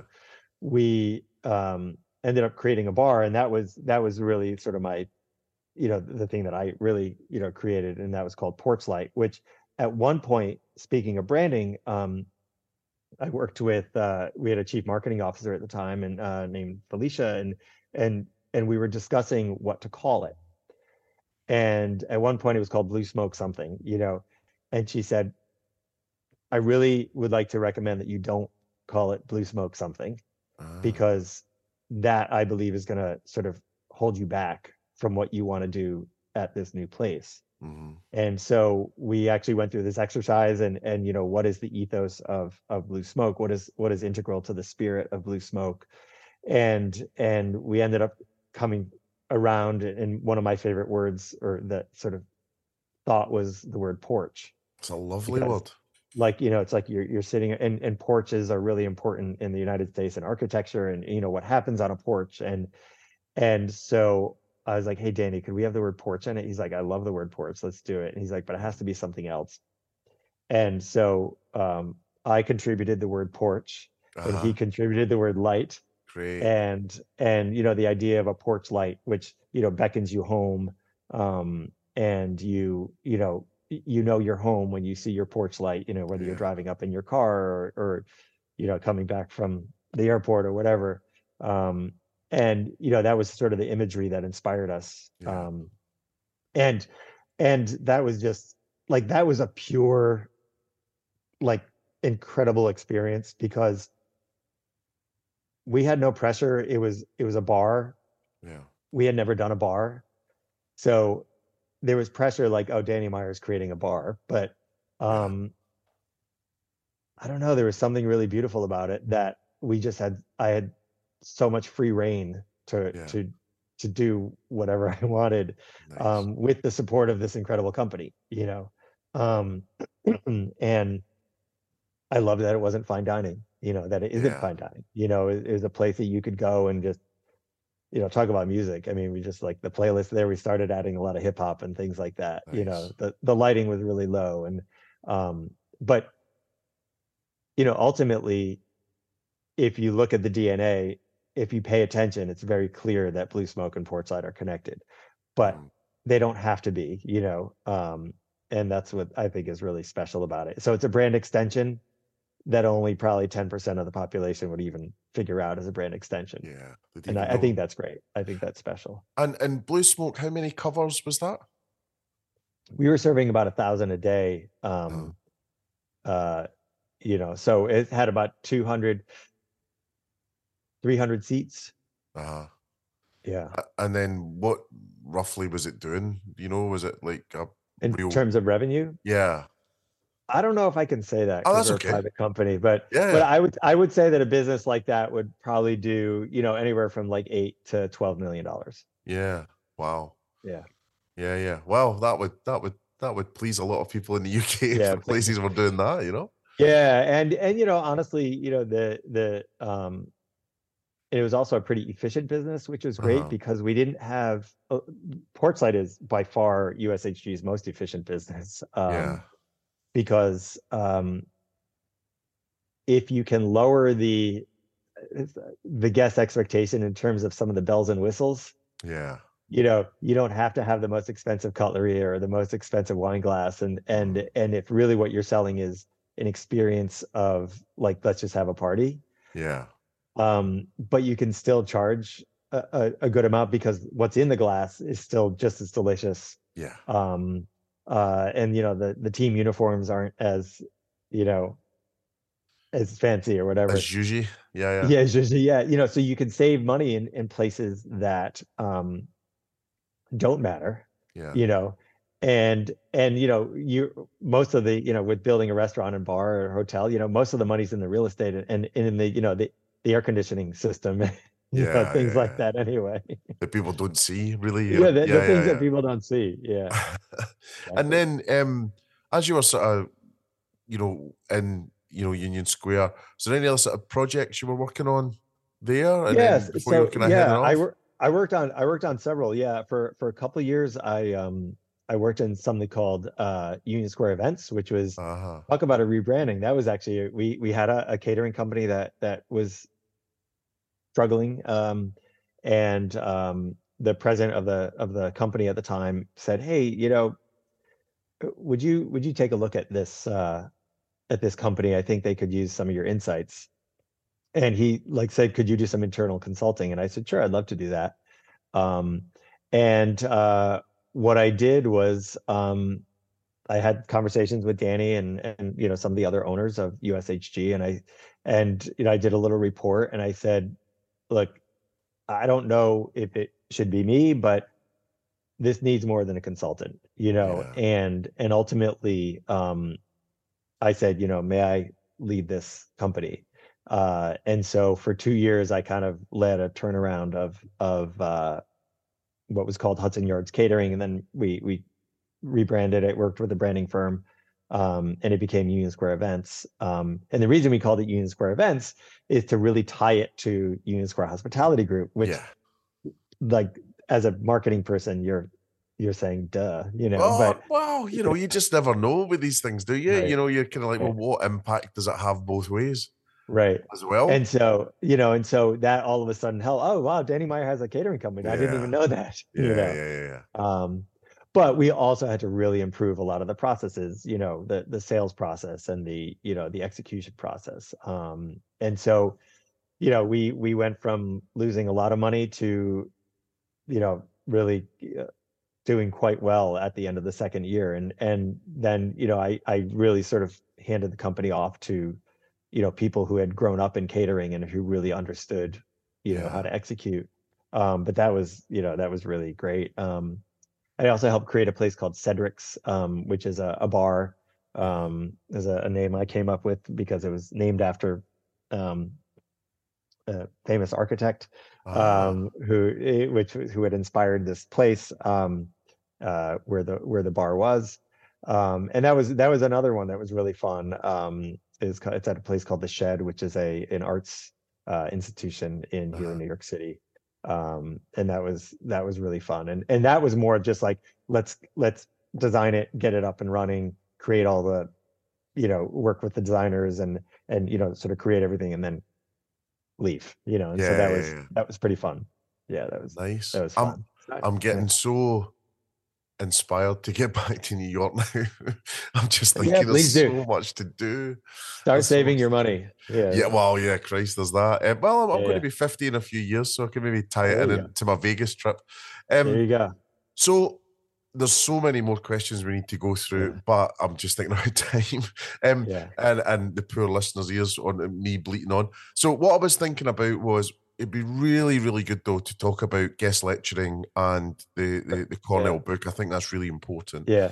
um, and then we can go into some fun stuff, and then I'll let you get back to your life um, awesome. and enjoy your Alright. morning. Um, Yeah. so yeah, so guest lecturing, super cool. I've got real aspirations to do that myself. Um, Mhm. so you know, you're you're doing it at two of the finest institutions out there, so that's a trip. Yeah. That's pretty Yeah. cool. It is. so h- yeah. how did all that come about? What, what happened there? really you know i mean i think that just uh, you know uh, since i worked for danny a lot of times people would reach out to you know the home office and say you know we want to do a tour of new york city of your restaurants you know and and so one of the one of the professors at, at cornell you know reached out and they put the person in touch with me, and I, I became, you know, we became fast friends, and and um, he actually is the person I co-authored the book with in the end. But that was in 2002, um, where he he said, you know, we want to go uh, talk about how a restaurant gets opened, and so I spoke. It was a grad bunch of grad students, and and I spoke to them, and then, you know, just other things. I realized I enjoyed that, um, and I was pretty good at it, and so I ultimately um, then got in touch, or you know, got involved with the people at the Institute of Culinary Education in New York City, and then one of those professors also is a professor at NYU and uh, Columbia University. And so, you know, people just kept asking me to do it, and I guess the students thought I wasn't, you know, a total loser. So that was that was great. and you know, next thing you know, I was actually on the faculty at uh, both the Institute of Culinary Education and I was an adjunct professor at at um, NYU Uh-huh. um and and you know all while having a full-time job so that was pretty hard but um uh it, it was it was just great it was a really important part of i think my career and it helped me uh just get better at sharing messages and it also made me a better manager i think and a ma- better leader because I kept thinking, well, if I'm saying this stuff in front of this class, I should probably actually do it. Um, and I was I had a pretty good amount of integrity, but you know, it, it was really good to to you know, like the intellectual part of it fed the operational part of it, and and vice versa. So I, I just I thought that was great. Um, and I'd written a couple of articles, I think, for the Atlantic and and you know some other publications. And uh, at one point, uh, Alex Susskind, who's the he's the associate dean of the hotel school at Cornell, I said, you know, I, I really want to write an article, and and he said, you know, would you have time to write a book? And I said, uh, well, if you run the process and you just send me assignments, I could write a book. I said, I don't know anything about how to write a book or you know how that works. And he's like, no, I'll take, I'll work with you know the publisher, and and it was Cornell University Press, so it was kind of Yeah. you know made sense.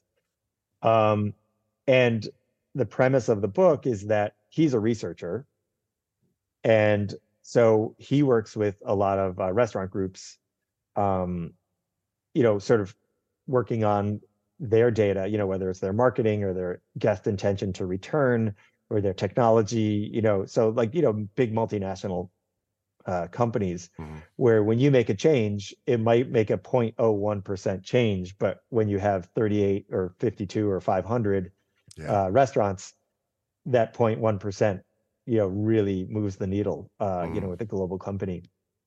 And I had no experience with that.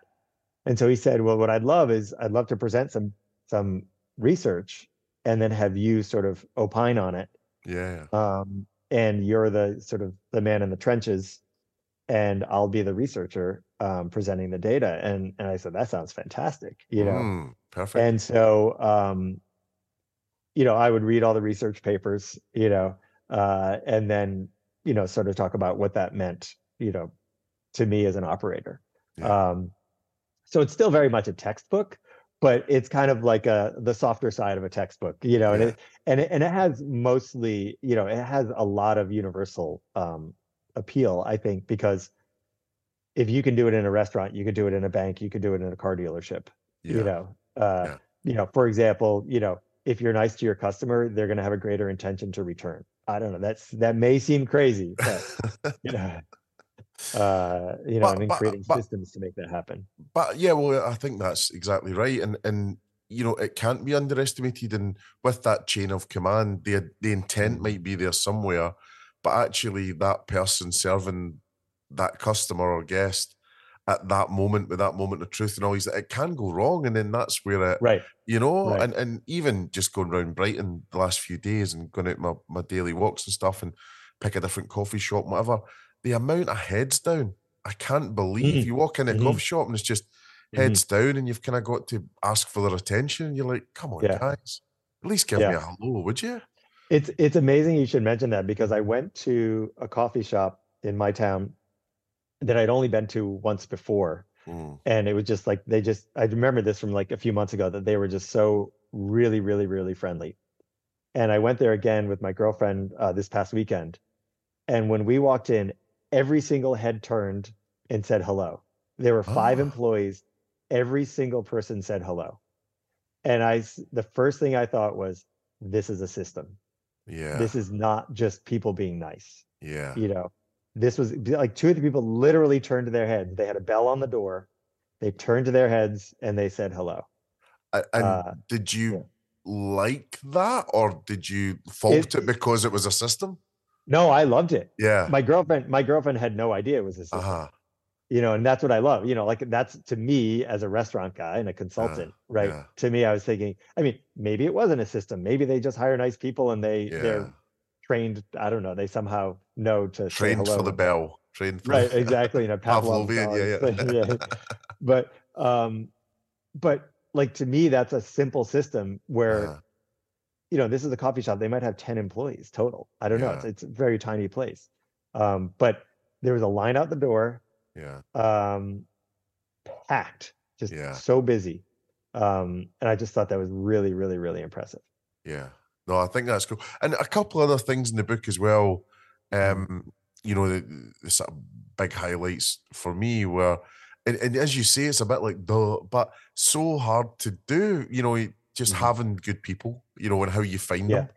Yeah. Um, you know, have you got any thoughts on that? Like how you actually find the good people? i i do yeah so it's it's actually interesting um so in the at, at the end of the book we talk about um you know people a lot Mm. and and um interestingly i just actually took a, a course um at cornell uh over the past couple of months um about uh hiring for diversity Uh-huh.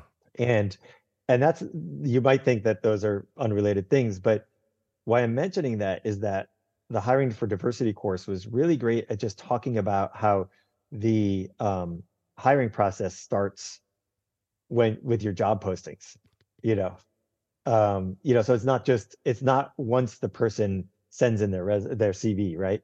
It's Yeah. it's what are you saying to the world about your place? You know so in this case we were talking about diversity you know where you know what's the picture of your employee? Are you only Yeah. showing a certain type of employee right? You Yeah. know so there there was that. But but way beyond that is what's the language that you're saying? You know you you know what are the words that you're using? Um and in this case uh we we were you know read i read a bunch of case studies.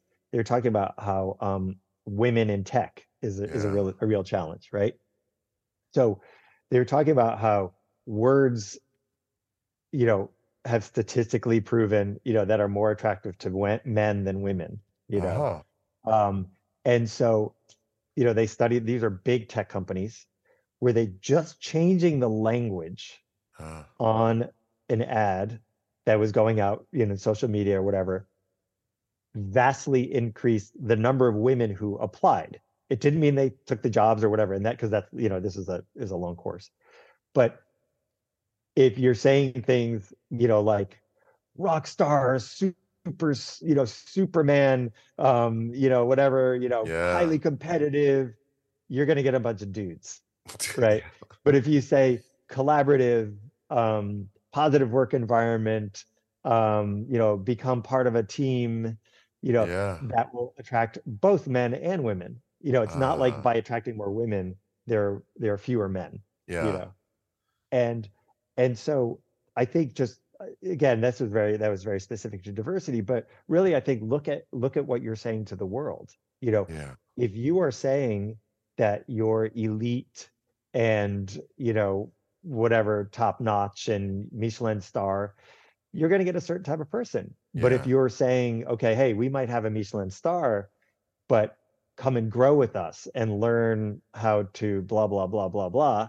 you know that might attract someone who's been like i've never heard of michelin whatever that is that Yeah. means nothing to me Yeah. but I like the words that they used where they said you can grow your career and and we you know we talk a lot about you know career development that's really interesting that might Yeah. interest me yeah. um and and you know I'm I'm really happy that you know the millennials and I, I'm just really glad that after COVID uh, after the lockdowns people are are pickier I, I think that's fantastic because Yeah. I think a lot of people took jobs in toxic work environments because they were working for some chef or whatever who's famous no way i don't think anyone should do that i really don't and and i don't think anyone should make less than a living wage um and i think you know you might do an internship for you know a month or something but Mm. I don't think anyone should put up with abuse or No. or you know a wage that they can't you know sustain their life um and and then once people you know once people get there i think it's really investing in people you know and and what that means is yes your words but also your deeds you know Mm. what does your training look like you know are your people um optimistically saying hey that was that was pretty silly what you just did there but let me let me show you the right way to do it or are they saying you know you're a jerk you know you're Yeah. terrible you know you'll never amount to anything and i've had that told to me right Yeah, me too. early in my career and and for some reason i kept going you know Yeah. but i think anyone if someone said that to me right now i'd be like bye I, I think the fact now is, you know, hopefully people will call this out and, and, and it'll just grow from there. And I'm Yeah. so excited about getting into uh, the millennial and the Gen Z and actually Gen A Yeah. coming through yeah and working with them and further positioning Hospitality Rising, for example, to, to be a lot more about the future of hospitality and, and how it should be. right So right. I'm I'm I'm super excited about that. Yeah. Um, so, yeah, actually i just want to make a point there Yeah. there not a point but i just want to bring something up there was there was a a um there was a survey that was done i think it was in the 80s or 90s i mean a really long time ago and i think it was by mcdonald's or coca-cola it was like a, a really big multinational firm and they talked about um how the hospitality industry you know we we get people from everywhere right Yeah. high school grads they or they might have an mba you don't know yeah, and and i'm actually looking at my notes because there are the careerists who you know those are the people who go to college. They Yeah. for this you know they went to hospitality school but that's you know like the very very sliver of people. And then on the other end there's the misfits the people who just ended up there and were like oh this is stupid. I'm not going to do it. Okay. But in between there's there's two real key key groups. Um there's the people who are undecided and those are the people who are just curious like you know i have a friend who works in a restaurant and i'm going to check this out you know? And that person might work at mcdonald's or they might work, work you know but there's something about it that they like and they're like huh this is pretty cool. Mm, and then there's the passing throughs and that's what i was. So passing through is someone who is using the hospitality industry to support their real dream. Mm, right? So they want to be an actor they want to be a writer they want to you know they they want to do something else you know, Comedian, they want to be an athlete a Yeah, yeah, right yeah. exactly any of those things. And so those are the people between the undecideds and the passing throughs those are the people that i believe we need to really invest in. Yeah. because they don't know. They don't know but you they will know in that first six eight 12 weeks whether or not this is something that they might even be interested in doing for nine months. Yeah, and a lot of times we as leaders need to actively talk to the person and, and so let's say it's you i'd say it's like hey mark you're really good at this stuff. Could we do, would you like to learn more? Yeah. you know?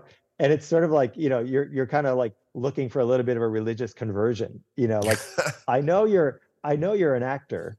Yeah, i want to let you know that there's opportunity here and i know you're pursuing your dream yeah, and I, I want the best for you there. But I just want to say that I would love to have you grow with our company. And Yeah. and there's a lot, you know, there's a lot of runway left, and you can still pursue your your acting thing. And I'm going to make that possible for you. yeah, And I believe we need to really be explicit. And that goes back to your thing about, you know, um, candor. You know, to me, those are, you know, two sides of the same coin. Yeah. Where you need to tell people when you want to, you know, you see something amazing that they're doing as much as something that they need to improve on. yeah. It's it's one of the the best things about my job is when when I get to work with GMs and EMs and and I, I spot the superstars and I just go Mhm. and I really just kind of snuggle up to them a bit and just go, Yeah. man, you're going to go far. And and, and I think Yeah. you're right. Like there is that huge group of people, which is I don't know what I want to do in my life yet. Right. So so let them know what they Yeah. can do in their life. Yeah. Yeah. Or they, as you say, let's support you while you have your dream and you know, you might make it, you might not, you might make it another way, but we're here for you while you do, Right. while you figure it out. Right. You know? Right. I think that's fantastic. Right, last couple of questions, and we'll, Oh, we'll go no, quick fire. We'll go quick Okay. fire. I'm gonna Um, mess up. and then I'll let you go. So uh, this is the mark out of ten questions. Ah, So favorite city to eat in? I would say Barcelona. Ooh, okay. Maybe Barcelona. I, I have to say I love London too, Uh-huh. but I figured that would be too too easy. you know, Everyone says say London.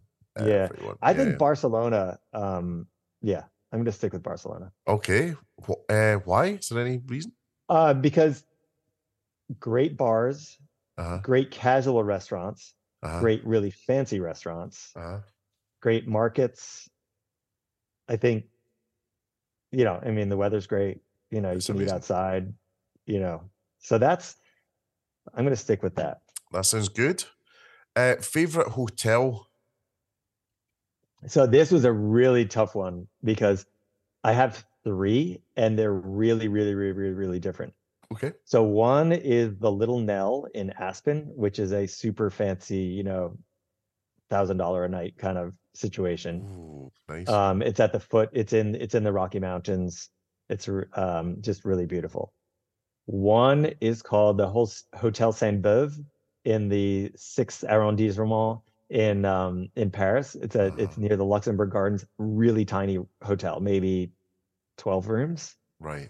And then one isn't really technically a hotel. It's called the Dolphin Beach House. Uh-huh. It's in Clifden on the west coast of um, of Ireland Ah. and it's it's an i- kind of like an inn. Oh, I shoot! I just thought of another one. Uh-huh. Okay. Ballymaloe, Ballymaloe, Right. which is ah, just so great on the farm. You know, you could eat the four different types of butter they serve. Wow. Butter. Yeah, yeah. Uh, sorry, so I did a terrible answer because I gave too many, but I, I'm you know I might not be able to answer one of the other ones. So That's cool. Um, and then favorite coffee shop? yeah, I don't. Not so really much. I'm sorry. No? There was. It's funny. There was one when uh, I, I was working with World Central Kitchen in Poland, and I, there was a place. I stayed in a place called Przemysl, Poland, Uh-huh. and um, there was a really incredible coffee shop there. But I, I honestly can't remember that. Oh, it's called Cardamom. Ah, Lovely. So if you're ever really in Przemysl, Poland, uh, that's your place. Great. I will look it up. cake. It'll be just as I'm leaving. I'll go, damn it. I forgot to go to the Yeah, yeah. Um, favorite bar, pub? Bar stroke pub? I mean, I, I mean, is it weird to say Porchlight? I Nope. mean, I mean, it's it's great. Yeah. and it's and honestly, it's still great. Samantha Reiner, the general manager there, she's doing an incredible job, and and uh, and you know that's my baby, and I and I think it's I just think it's fantastic. That's a nice thing, though, you know? Yeah, it's Um, I- I, think that you still Yeah. love it. That's cool. Yeah, a year later, I still love it, so that's good. That's good. Yeah. Favorite restaurant? So this was another uh, difficult. one. There's there's a place called in in New York called Blue Hill, um, Uh-huh. and it's a and near me where I live. I, it's called Blue Hill at Stone Barns. It's, the Ah, chef is called Dan. Barber, I know this. and it's, yeah, it's a just a really. It's I, I take a walk there probably twice a week. It's it's right near where I live in in the rural area of New York, um, and that's fantastic. And then uh, I was thinking about another place in uh, Madrid called uh, Sala de Despiace, Despiece, um, Uh-huh. which is it's a I think it's a Michelin star. It's like a counter, you know, it's like Uh-huh. 15 seats or whatever. It's pretty fancy, pretty great, but it's like it looks like a bar, which is Uh-huh. which is pretty great. Yeah. That's super cool. Okay, well, listen, I'll love you and leave you. I will let you get back to stuff. Um, Thank you. hopefully, we don't leave it a year to catch up again. Yeah, Um, I know we're always on to- email and stuff. I'll have to find a reason to get to the UK and uh, take a take a walk on the a, a, a walk on the beach with you, Mark. Yes, come down to Brighton. Although it's pebbles, it's not sand, which is a bit disappointing. So Uh, I'll Yeah. I'll bring my wellies. we'll walk yeah. on the promenade, maybe. But All yeah, right. I'll show you some good. sights down here. But listen, All right, thanks so much for all your time, and um, Thank you. we'll catch up soon. All right. Take care of yourself. So there you have it. What a fantastic chat. And I'm guessing you took quite a lot from that. I certainly did. From Mark Maynard of Maynard Consulting. Do check out his website. So just put Maynard Consulting into Google or your favourite search engine and have a wee mooch about. But I'd say congratulations. I think the branding looks great, the photos look great, the website looks great. So, yeah, hopefully you could maybe get in touch with Mark and he could help your business get to the heights that he saw with Union Square Hospitality Group and others. So, that is Mark Maynard, who was managing partner, co founder, director of ops at Union Square Hospitality Group, lecturer at Cornell University and New York University, and now the chief at Maynard Consulting. So, I wish him well, as I'm sure you all do in his new venture.